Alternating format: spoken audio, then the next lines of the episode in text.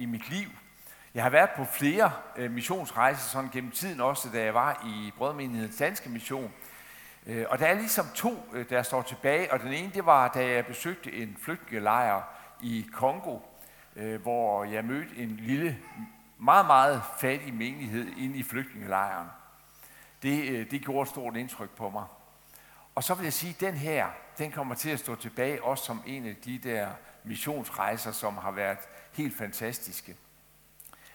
Og jeg ved ikke, øh, øh, hvorfor faktisk, men, men øh, jeg må sige, at jeg, øh, jeg er utrolig taknemmelig for, at vi i L M får lov til at være med i, i det arbejde, der gøres i, i Kambodja.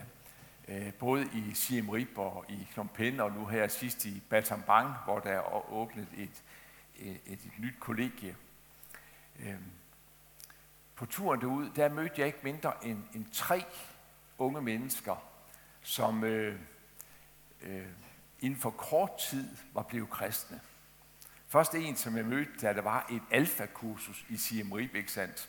Hvor der er en ung mand, der står frem og gerne vil være kristen. Og så ligesom når vi er til bryllup, ikke sandt, så samles vi om brudeparret, og så, og så kommer hænderne ellers på den her unge mand, og så bliver der bedt for ham. Og han bliver lagt over i Guds hænder. Så mødte jeg det ude i Fjendeskoven, som vi skal se lige om lidt.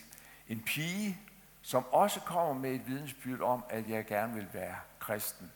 Og så var det præsten, Pastor Kong, der skulle bede for hende. Og den tredje, som jeg mødte på min tur, det var en volontør i øh, Phnom Penh. Hun er kristen i dag, men da hun fortalte mig hendes historie, så viste det sig, at hun var opvokset i et øh, helt verdsligt hjem. Men i hendes teenageår, der var hun begyndt at spørge efter det med, med Gud, og så har hun fundet ind i en kristen sammenhæng i L M, og var blevet gift med en, en kristen ung mand, eller skal giftes med en kristen ung mand. Så tre mennesker på sådan en tur, som øh, har overgivet deres liv til Jesus, det, det kan man da ikke andet end blive opmuntret af. Og så vil jeg sige, at det kun er et mindretal i forhold til det arbejde, som vi gør, blandt andet på kollegierne, hvor vi oplever, at der er flere unge mennesker, som simpelthen øh, omvender sig til Gud. En af de ting, som vi skal se nu, det er en tur i, i Fjendeskoven. Og det hedder Fjendeskoven, fordi det var et af de sidste områder, hvor de røde khmer, de holdt til. Og det var et område, som der var en masse fattige mennesker, der blev forflyttet til her øh, omkring år to tusind og otte, ni, ti stykker. Og der kommer vi i gang med et arbejde ude, for at lave en, en lille kirke, en lille skole, der bliver bygget en vandbrønd. Og jeg var derude sammen med Ulla for de her ti, elleve, tolv år siden, og nu kom jeg så tilbage, og så så jeg, hvad det jo blev til. Det er helt fantastisk. Det, der er meget, meget spændende og samtidig meget udfordrende, det er, at den kambodjanske regering gør det én gang mere. Tager en stor gruppe mennesker og flytter fra et område til et andet område. Så vi regner med, at der er omkring fyrre tusind familier, der nu skal flyttes fra området om, op ved Angkor Wat, det her, øh, der er øh, kulturcentrum og UNESCO Heritage og alt det her. Der kan man ikke have alle de der fattige mennesker boende. Så flytter man simpelthen den der gruppe mennesker til et område, der ligger fyrre kilometer fra øh, nord, øh, nord, øh, øst for, for Siem Reap. Der har vi købt en grund. Vi har simpelthen købt en komma en hektar. Derude i det område, der vil vi lave missionsstation. Og så vil vi være der for de mange, mange familier, der bare bliver flyttet derud i Hobetal, og får fyrre gange tredive meter at bo på. Og så får de en militær lastbil til at flytte dem fra det sted, de bor nu, og så derud. Der skal vi have en missionsstation. Det er kun to måneder siden, vi begyndte at snakke om det her. Og vi sagde til L M, at, øh, at det kommer ikke til at koste dem penge i første omgang. Vi har et budget på en komma otte til en komma ni millioner kroner. Og her for godt en måned siden, halvanden måned siden, der rullede der simpelthen en million ind på kontoen. Der var en, som gerne ville støtte det her. Og sidenhen er der jo to hundrede og halvtreds tusind oveni, og vi er simpelthen godt i gang med at søge øh, både fonde, men også erhvervsvirksomheder. Og det er Johannes Jensen, som er missionær derude, der er meget, meget øh, engageret i det. Det er bare helt fantastisk, og vi synes, at det er spændende, at vi kan komme til at gøre noget lignende, som vi har gjort i Fjendeskoven. Det kan vi komme til at gøre det, som I vil komme til at høre som Runda Ek. Runda Ek, det hedder området. Jeg kan tale alt for lang tid. Nu skal vi lige se to og en halv minut fra Fjendeskoven.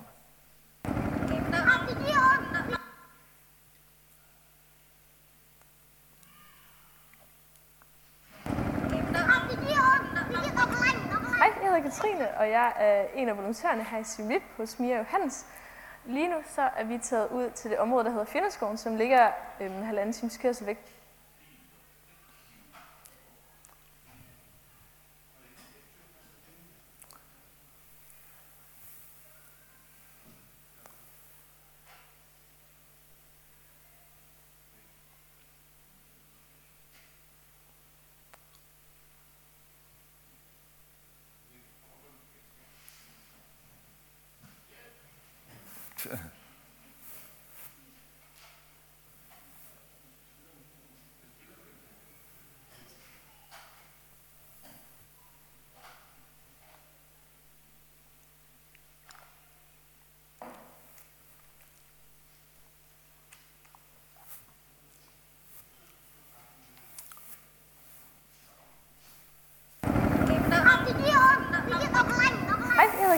Og jeg er en af volontørerne her i Siem Reap hos Mia Johans. Lige nu så er vi taget ud til det område, der hedder Fjendeskoven, som ligger øhm, halvanden times kørsel væk fra Siem Reap, hvor der bor en masse fattige, hvor at vi gennem kirken Church of Siem Reap laver noget arbejde herude. Og vi kan lige kigge på det. Yes, lige herinde, der er de ved at have børneklub, som min øh, kollega Rebecca er ved at lave for dem, og de er ved at have Noahs ark. One day God spoke to Noah. Og vi har lavet sådan nogle fine regnbuer med, med farver og pynt og alt det hele. Det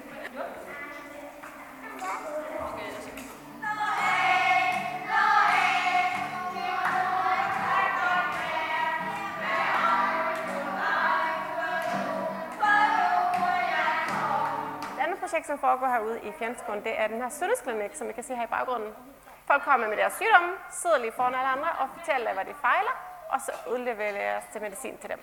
Hver familie har sådan et nummer, som de får med hjem. Så det her familien, som er nummer halvtreds.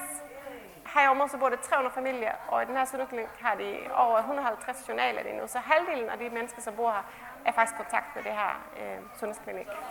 L M forbundet det her med, at de støtter økonomisk, og øh, de øh, er også med, og øh, vi er med herude en gang om måneden og hjælper til med opgaven herude. Men det er kirken, Church of Siem Reap, som står for projektet herude. Herude så har vi også øh, noget bibelundervisning, som Pastor Kong han står for, hvor de sidder i en gruppe, og han fortæller lidt om Bibelen og læser lidt op på Bibelen, og så sidder de og snakker lidt om, hvad de har hørt bagefter. My name is uh, Ton Gong. I am a, a pastor of uh, Church of Siem Reap. Uh, we come uh, once a month with uh, our volunteer from the church to support the community here and to help different kinds of the need here. Her skal vi om lidt have noget hygiejne for børnene, hvor vi vasker deres hår og lusekæmmer dem og ordner deres snegle og lægger noget legelaks, så det er sjovt for dem også og det hele. Og det begynder her om lidt efter, at de er færdige med børneklub derinde. Så noget nyt, så er vi også begyndt at undervise i syning og, og bruge computer, og det vil starte op på i dag. Så det er første gang, det kører i dag, men det er rigtig fedt, at vi har fået mulighed for det. Vi ser faktisk, at det arbejde, der bliver udført derude, med bibelundervisning og kvindeundervisning og, og kids club derude, men folk kommer til tro, og det er ikke unormalt, at der er dåb derude. Til sidst vil jeg egentlig bare sige tak, fordi at I beder for os missionærer, volontørerne og vores lokale ansatte i Kambodja. Det var det. Der kommer til at ligge lidt flere videoer på L M's hjemmeside, hvis I trykker ind på YouTube, der, der kommer de til at ligge. Jeg havde en, vi havde en fotograf med derude en, fra L M U, L M B U, en kommunikationsmedarbejder, som øh, lavede en, øh, en hel del film, øh, og de kommer altså, som sagt til at ligge på øh, YouTube, og ellers så kommer de også til at ligge øh, på den øh, side, hvor der hedder øh, D L M, øh, og så øh, Mission. Det er den her missionsuge, vi skal have her fra den nittende til den seksogtyvende Så der, øh, der bliver de færdige i hvert fald. Nå, nu skal vi bede sammen. Kære far i himlen, vi vil sige dig tak for, at øh, vi har så meget, ufatteligt meget at være taknemmelige for, som, øh, som Henrik også nævnte i, i sin øh, indledning. Vi takker dig for, Herre, at, øh, at du har velsignet os så rigt her i Danmark.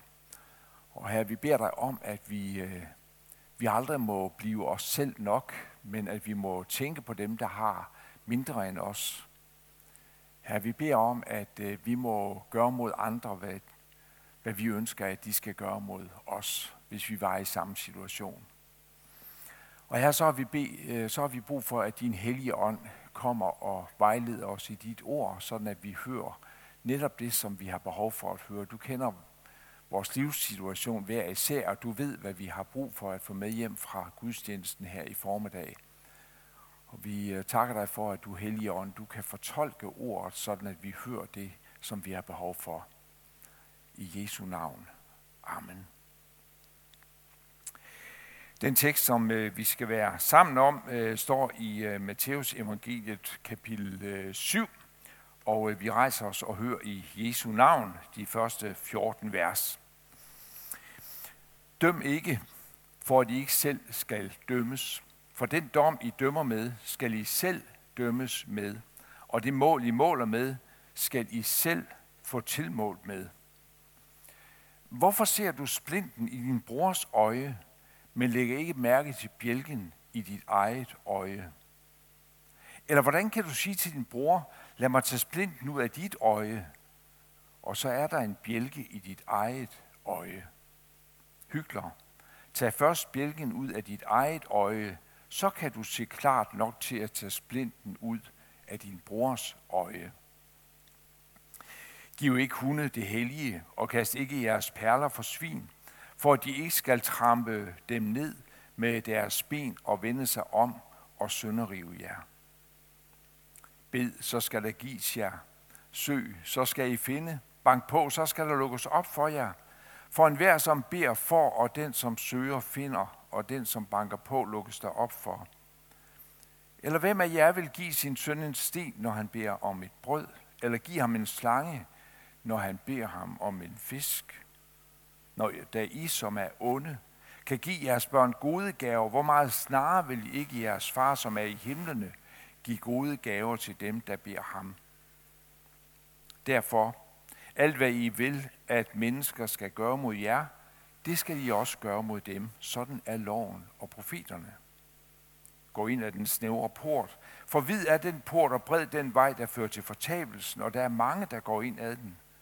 Hvor snæver er ikke den port, og hvor trang er ikke den vej, der fører til livet, og der er få, der finder den. Amen.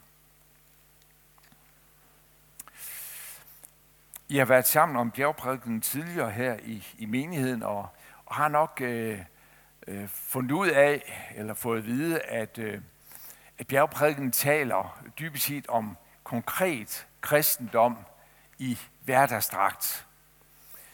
Bjergprædikenen er til tider øh, meget lavpraktisk.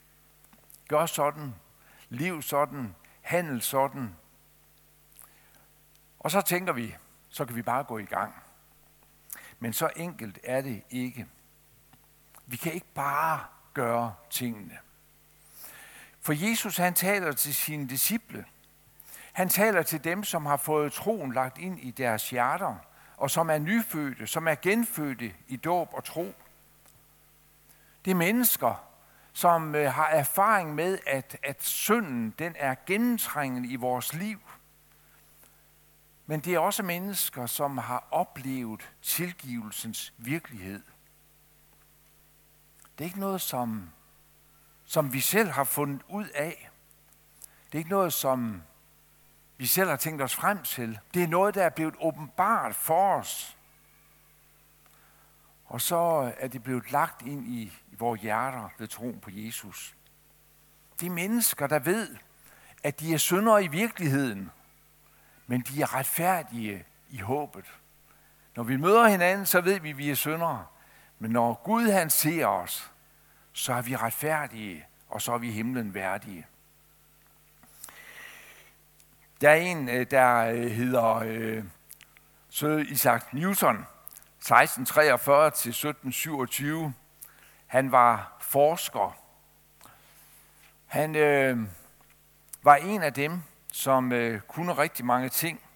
Men når han skal øh, samle det sammen, så siger han det sådan her. Jeg har lært to ting i livet. For det første, at jeg er en stor synder. For det andet, at Jesus er en endnu større frelser. Og det siger manden, som i den grad var et unikum rent intellektuelt. Han var matematiker, han var astronom. Det var ham, der fandt ud af det der med tyngdekraften og massetiltrækningen. Han var videnskabsmænd ud over det sædvanlige. Og når han så skal se på sit liv, når han så skal se på, hvad der står tilbage, så er der to ting. Jeg har lært, at for det første, at jeg er en stor synder. For det andet, at Jesus er en endnu større frelser. Det er fantastisk sagt. Og det er det, der er bagtæppet bag det, som vi skal være sammen om for Jesus og hans bjergprædiken. Det er altså ikke et moralsk opråb til, at nu skal du altså sørge for at begynde at tage dig mere sammen, så skal du nok klare det. Det er ikke det, det handler om. Det handler om Jesus og ham alene. Og så da jeg sad og forberedte mig det her, så tænkte jeg, fjorten vers, meget, meget indholdsrige vers, det går aldrig godt på femogtyve minutter. Og derfor har jeg simpelthen valgt at sige, at der er to af de her tekstafsnit, som jeg gerne vil komme ind på, og som jeg kommer til at dykke ned i. Det første mest, og lidt om det sidste. Det første, som jeg vil sige noget om, det er det her med at dømme andre. Og det andet, som jeg vil sige noget om, det er den gyldne regel. Og så må de andre ting øh, altså vente til en, en anden gang. En af de ting, som øh, Jesus han taler om, det er det der med at dømme andre. Det handler om myg og kameler, ikke sandt? Hvis man skulle ikke bruge splinten og bjælken. Men det er den virkelighed, som vi øh, skal forholde os til. Vi som kristne, jeg tænker, at vi er blevet døbt, dømt ude øh, i, i mange øh, generationer. Nogle af jer, øh, som er på samme alder som mig, eller måske også som lidt ældre og lidt yngre, I kender Hans Kirks fiskerne og ved, hvordan at missionsfolket der blev sat ud på et sidespor som nogle fordømmende mennesker. Og de fleste af os kender måske Anna, faster Anna i Matador. Og så kan vi ellers nævne mange andre sammenhænge, hvor der bliver peget fingre af os. Det er de der, der går ud og dømmer andre. Og desværre må jeg sige, det er jo ikke helt forkert. Det er jo ikke helt forkert. Vi har nogle gange været meget dømmesyge. Vi har nogle gange peget meget fingre af andre mennesker og ikke set, at der er tre, der peger ind mod os selv. Vi har nogle gange synes, vi er trods alt bedre end de andre. Og jeg tror, du har haft den samme erfaring som jeg, når du har set mennesker, som, som lever i stor syndighed, at du næsten får lyst til at takke Gud for, at det ikke er dig. Sådan er det bare. Ved at pege fingre af de andre, hvad sker der så? Så kommer vi ofte til at se bedre ud selv. Og det kan på en eller anden måde være med til at stabilisere den der kristne tro, som vi har. Desværre fører det ofte ind i et åndeligt hovmod, hvor vi begynder at tænke, at vi er noget helt specielt. Da jeg var ung, der havde jeg et, øh, et kassesystem. Øh, jeg var ung i Skjern. Jeg var med i Ungdomsforeningen. Og øh, man kunne bare komme og spørge mig. jeg havde svar på det hele. For jeg havde jo mit kassesystem, ikke sandt? Så jeg kunne bare lige lukke den der ene låge op, og deri lå svaret. Og jeg var så gudbenået, at jeg nogle gange kunne svare tydeligere på spørgsmålen, end selve Bibelen kunne gøre det. Fantastisk, ikke sandt? Det der kassesystem, det er blevet destrueret. Og det er jeg Gud meget, meget taknemmelig for. For jeg fandt ud af, hvad var det, det der kassesystem gjorde for mig. Det gjorde, at jeg kunne gemme mig bag alle de rigtige meninger, alle de rigtige synspunkter, og at jeg, Jens Peter, var så rigtig i alle ting. Men det var en livs, det var en vildfarelse. Kassesystemet blev destrueret, og jeg blev afsløret, og jeg oplevede det der, som der også blev sagt til David. Du er manden.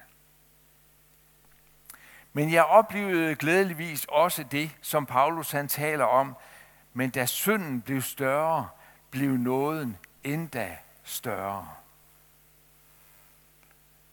Der var noget, som jeg havde gjort, og så fandt jeg ud af, at der er noget, der er større end alt det forkerte, jeg havde gjort. Det var Guds nåde. Det, der øh, indimellem sker, det er, at vi er blinde for vores egne fejl. Og nu for at blive sådan ved øh, kong David, så øh, efter at han har syndet med Batseba, så øh, kommer Nathan, og så fortæller han ham øh, en historie. Og jeg ved ikke, om I kan huske den der fra anden Samuelsbog, kapitel tolv. Det handler altså om, at der er en meget rig mand, der har rigtig mange køer og dyr, og øh, han, øh, han sidder rigtig godt i det. Og så skal han have en fest. Og så tænker han, i stedet for at tage et af de der mange dyr, som jeg selv har, så kender jeg en fattig mand, som har et lam, som han havde købt. Og det fattige lam, det boede sammen med familien, det spiste sammen med familien, fordi det var livsgrundlag for familien. Og så gik han hen og tog det lam, og så slagtede han det, og så holdt han fest for sine venner. David, han blev, han gik fuldstændig amok, han gik helt op i det røde felt, lige omgående, og sagde, han skal simpelthen stilles for retten, han skal dømmes. Så der så David det umiddelbart, det er simpelthen ikke rimeligt det der.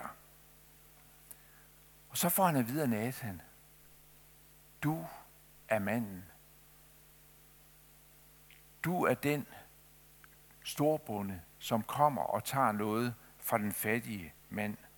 Fejlen ligger hos dig. Du har slået en anden menneske ihjel. Du er manden. Det er dig, der er skyldig. Og sådan, når man læser det i anden Samuelsbog, så kan man næsten få den tanke, at det er da utroligt så tykodet, at David han er, at han ikke kan se, at det er ham, det handler om. Men indimellem så er det sådan at være menneske. Vi er så tykodede, at vi indimellem ikke kan finde ud af det. Og så er det, at Helligånden skal komme og åbenbare tingene for os. Og han kunne få at vide med Jesu ord, hvorfor kunne han se splinten i sin brors øje, men ikke bjælken i sit eget øje. Vi har brug for at få bjælken væk fra vores eget øje, for at vi kan se splinten i vores brors øje. Jesus han siger faktisk ikke, at vi ikke skal tale om den der splint, som er i vores brors øje. Men han taler om, at det er vigtigt, at vi som kristne er selvransagende i forhold til vores eget liv. At vi, som synes måske, at vi er lidt bedre end de andre, har brug for at møde tilgivelsen og få at vide, at i forhold til Gud, der har vi den samme plads.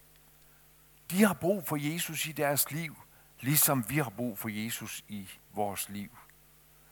De har brug for, at Jesus han kommer ind og forandrer og forvandler, ligesom vi har brug for, at Jesus kommer ind og forandrer og forvandler i vores liv.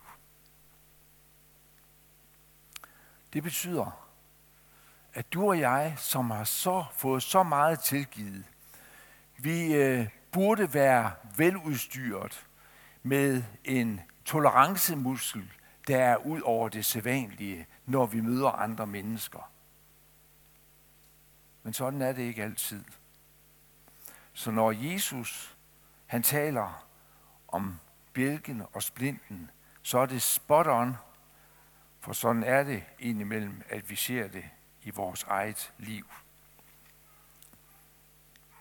Alligevel er det sådan, at når vi øh, så taler om det her, så handler det jo om at dømme andre. Og der er mange, der har tænkt den der tanke, at, at vi skal ikke dømme, og vi skal ikke bedømme. Og jeg vil sige, at øh, det som Bibelen siger, det er, at vi skal ikke dømme. Men det som Bibelen ikke siger, det er, at vi skal ikke lade være med at bedømme. Fordi hvis vi ikke bedømmer, så vil der ske det, at vi vil få en tandløs kristendom uden styrke og kraft. Det er der, hvor alt er lige godt. Og det passer som fod i hose ind i sådan en postmodernistisk tidsalder, som vi lever i, hvor alting er relativt, og hvor du og jeg, som måske indimellem mener, at der er noget, der er absolut, der er noget, der står fast, det, det holder ikke rigtigt. Bibelen taler derimod om, at vi skal bedømme. Vi skal bedømme læreren, vi skal bedømme livet, vi skal bedømme forkyndelsen. Og vi skal hele tiden finde ud af, er det i overensstemmelse med det, der står i den her bog? Er den lære, som vi modtager, i overensstemmelse med det? Er den etik, som vi lever efter, i overensstemmelse med Bibelen? Det er grundbogen. Lars Sandbæk, han er lektor ved Folkekirkens efteruddannelsescenter. Hvad siger han? Han siger, at alle er kristne. Han siger ikke engang, at alle døbte er kristne. Han, han går skridt videre og siger, at alle er kristne. Han skal være med til at uddanne de kommende præster i folkekirken.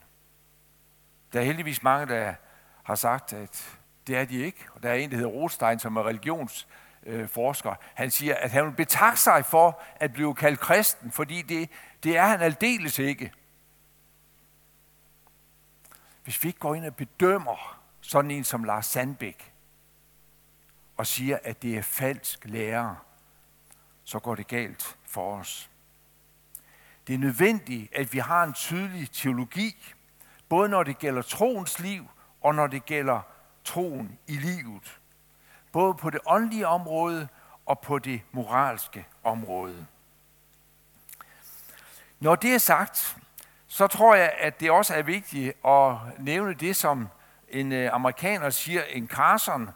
Jeg har en mistanke om, at der ikke findes en mere ødelæggende stolthed, end den, der udspringer af stor lærdom, stor ydre fromhed eller et aggressivt forsvar for den kristne tro. Vi skal passe på, at vi ikke kommer til at gemme os bag alt det her. Vi skal lade os prøve af vort hjerte. Hvad er det, der driver mig, når jeg ønsker at have fokus på den sande lærer? Er det kamuflage for omsorg og lidenskab for sandheden og den kristne tro? Er det oprigtig omsorg for, at Bibelen skal have førstepladsen i mit liv? Det må aldrig være de rigtige meninger, den rigtige livsførelse, den rigtige moral, der er drivkraften. Men det må være det, at Bibelen skal have førstepladsen i mit liv. Derfor skal der både dømmes og bedømmes. Det første område tilhører Kristus og ham alene. Det andet område det tilhører os, når Paulus han siger, sandheden tro i kærlighed. Sandheden tro, ja, men kærligheden hører med, og de to ord kan ikke adskilles. Hvis vi så skal prøve at dykke ned i noget, der er praktisk, så vil jeg gerne tage udgangspunkt i Romerbrevet kapitel fjorten. I Romerbrevet kapitel fjorten, der taler Paulus om nogle ting, som vi kan se forskellige på.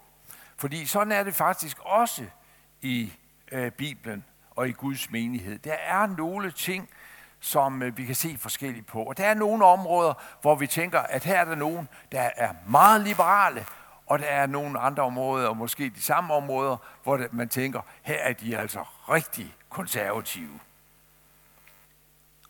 Det er de ting, der hører mellemtingene til. Der, hvor Bibelen siger, at her kan vi have forskellige holdninger. Her kan vi se forskelligt øh, på tingene. Og her er der altså nogle spørgsmål, det er okay at være uenige om. Det, der er vigtigt at fastholde, det er jo, at der er mange, mange spørgsmål i Bibelen, hvor, hvor vi må være enige. Men der er altså også nogle spørgsmål, hvor vi ikke behøver at, at være enige. Og der står der for eksempel i kapitel fjorten, vers fem og seks, en regner den ene dag for vigtigere end andre dage. En anden regner alle dage for lige vigtige. En hver skal stå fast ved sin overbevisning. Den, der lægger vægt på, hvad det er for en dag, gør det for Herren. Den, der spiser, gør det for Herren. Han siger jo, Gud tak. Og den, der ikke spiser, gør det for Herren og siger også, Gud tak. Sådan er det. Søndagen er en hviledag, som skal holdes hellig. Men øh, jeg tænker, at Paulus han her siger, at sådan er det for nogle, og sådan er det i Guds menighed for de fleste. Men der er nogen, der denne dag er på arbejde, og de må altså holde hviledag en anden dag i ugen. Og så er der nogen, der kan gøre nogen ting på en søndag, og andre de vil sige, det må jeg undlade at gøre, fordi det er søndag. Det som... Øh, Der er øh, så god en øh, sag i det, det er det, som står i vers syv. For ingen af os lever for sig selv, og ingen dør for sig selv. For når vi lever, lever vi for Herren, og når vi dør, dør vi for Herren. Hvad enten vi altså lever eller dør, tilhører vi Herren. Det er den situation, som vi er i generelt. Og inden for den ramme, der må vi vurdere. Og så er der et... Øh, ord til sidst i øh, kapitel øh, fjorten, vers toogtyve, hvor der står, og salig er den, der ikke dømmer sig selv med det valg, han træffer.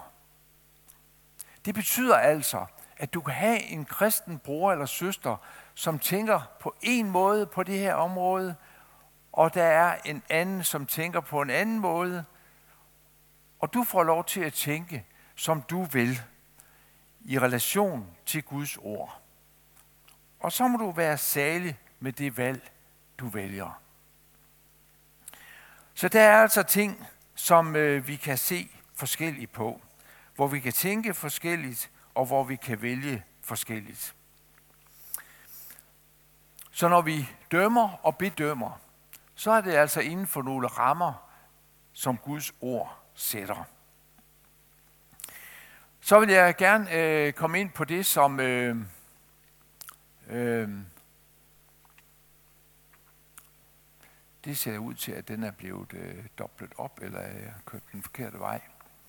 Så vil jeg gerne komme ind på øh, det her med den gyldne regel. Og øh, den gyldne regel er jo på en eller anden måde en talemåde, som, som mange af os øh, har. Ikke blot kristne, men også andre. Alt, hvad I vil, at mennesker skal gøre mod jer, det skal I også gøre mod dem. Det, det kan man jo høre mange forskellige sige. Det kan man faktisk også, når det handler om det, som står i, i Bibelen. I øvrigt at kaste perler for svin.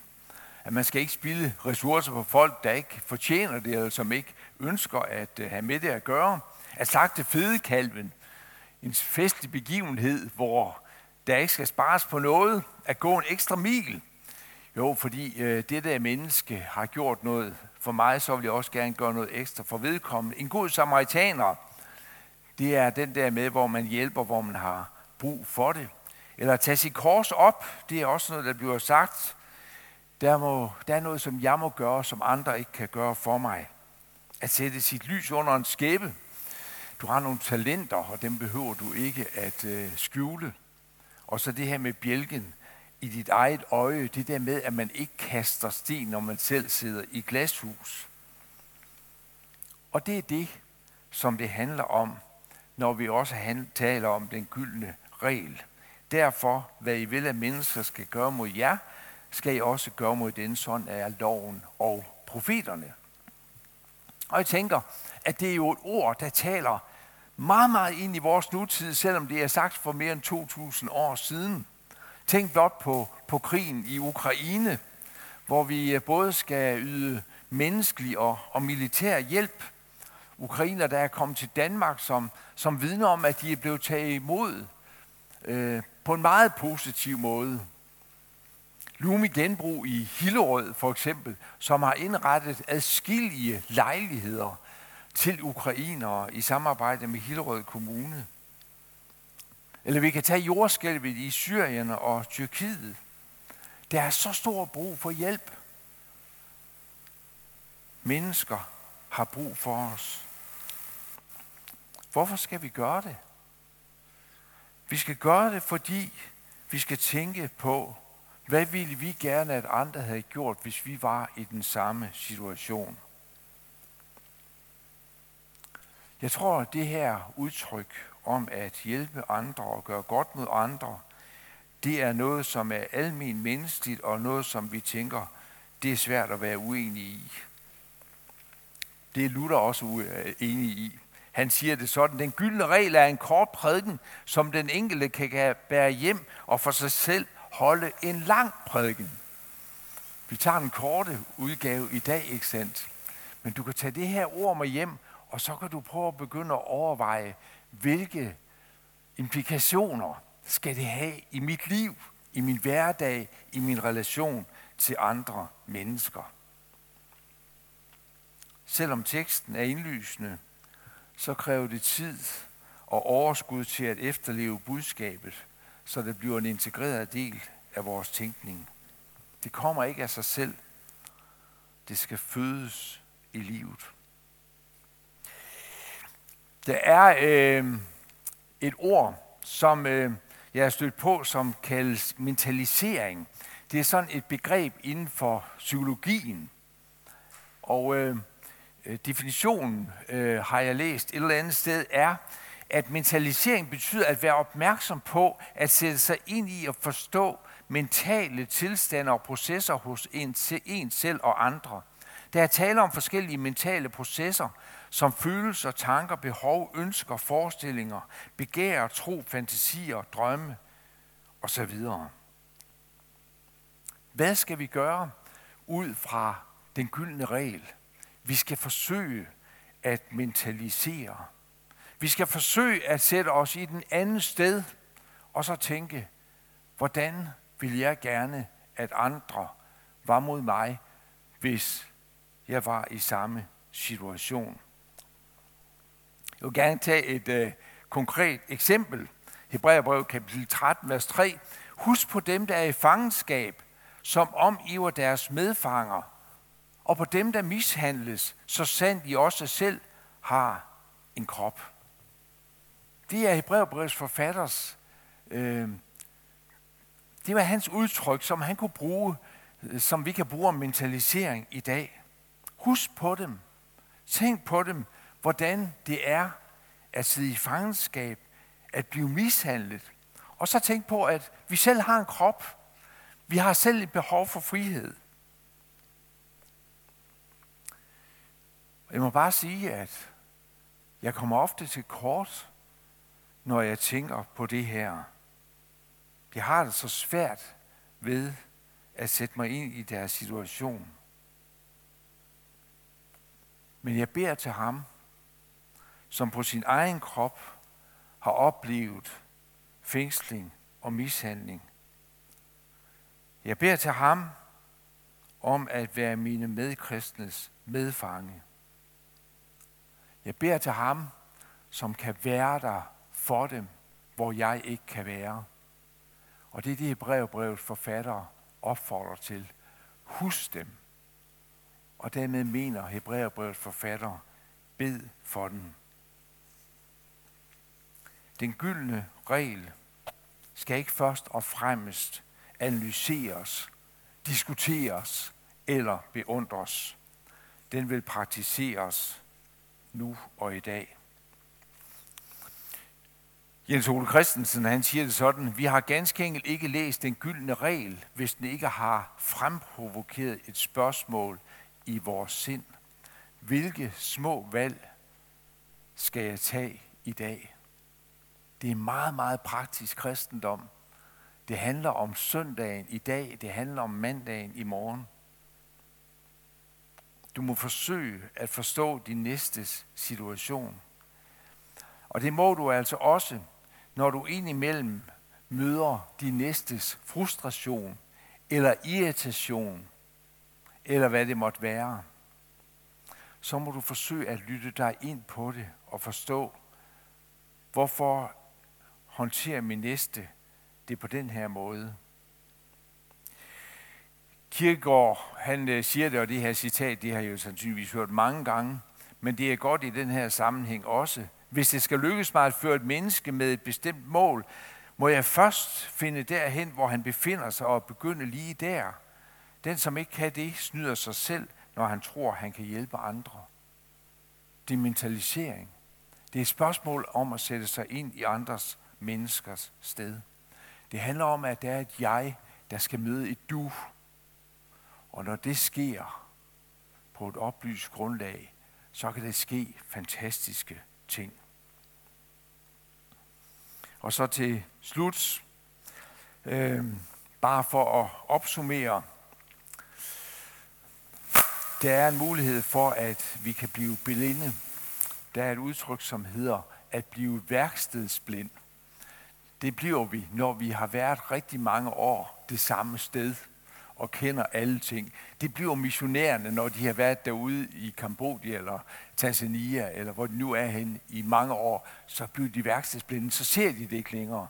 Eller vi kan faktisk også gå hen og blive det i vores ægteskab, fordi øh, hende eller ham, som øh, er der, øh, er næsten blevet den skinbarlige selvfølgelighed for os. Eller på et, på et værksted, altså på et arbejde. Vi må aldrig blive blind for andre, egne fejl. Vi må altid huske, at når vi peger på andre, så peger der tre andre fingre mod os selv. Og så skal vi huske forskellen på at dømme og bedømme. Det må aldrig blive en mærkesag for os at dømme og konkludere om andre, andre menneskers ve og vel. Det er Guds sag. Vi kan forkynde evangeliet. Vi kan sige, at den, der tror på Jesus, bliver frelst. Den, der ikke tror, går fortabt. Det er det, som vi har at gå med. Men at tale direkte og dømme den enkelte, det har vi ikke nogen ret til. Og så for det tredje, den gyldne regel. Den må vi tage med ind over os, også i dag. Jeg har selv fået meget tilgivet. Det er jo måske vigtigt at huske på, når der spørges om din tilgivelse. Jeg har selv fået meget givet. Jeg er rig, ligesom Henrik er det. Er jeg villig til at dele med andre? Jeg har selv brug for forståelse, omsorg og kærlighed. Spørgsmålet er, er jeg villig til at dele ud af den til andre? Udfordringerne, de venter. Amen. Lad os bede. Jesus, tak for, at du er vores Herre. Tak for, at du har lagt troen ind i vores hjerter. Tak for alt det, som det indebærer af syndsforladelse, af frihed, af nyt liv. Og her nu beder jeg dig om, at det, som vi har været sammen om i dag, ikke bare må være hvad nogle ord vi har delt med hinanden, og nogle synspunkter, som vi har været inde omkring, og nogle forhold, som vi er blevet gjort opmærksom på. Men Herre, jeg beder dig om, at det må blive født i vores hjerter, sådan at det gør en forskel i vores liv. Og sådan at de mennesker, som vi omgås i vores dagligdag, må mærke, at vi har været sammen med dig. Det beder vi om for Jesus skyld. Amen.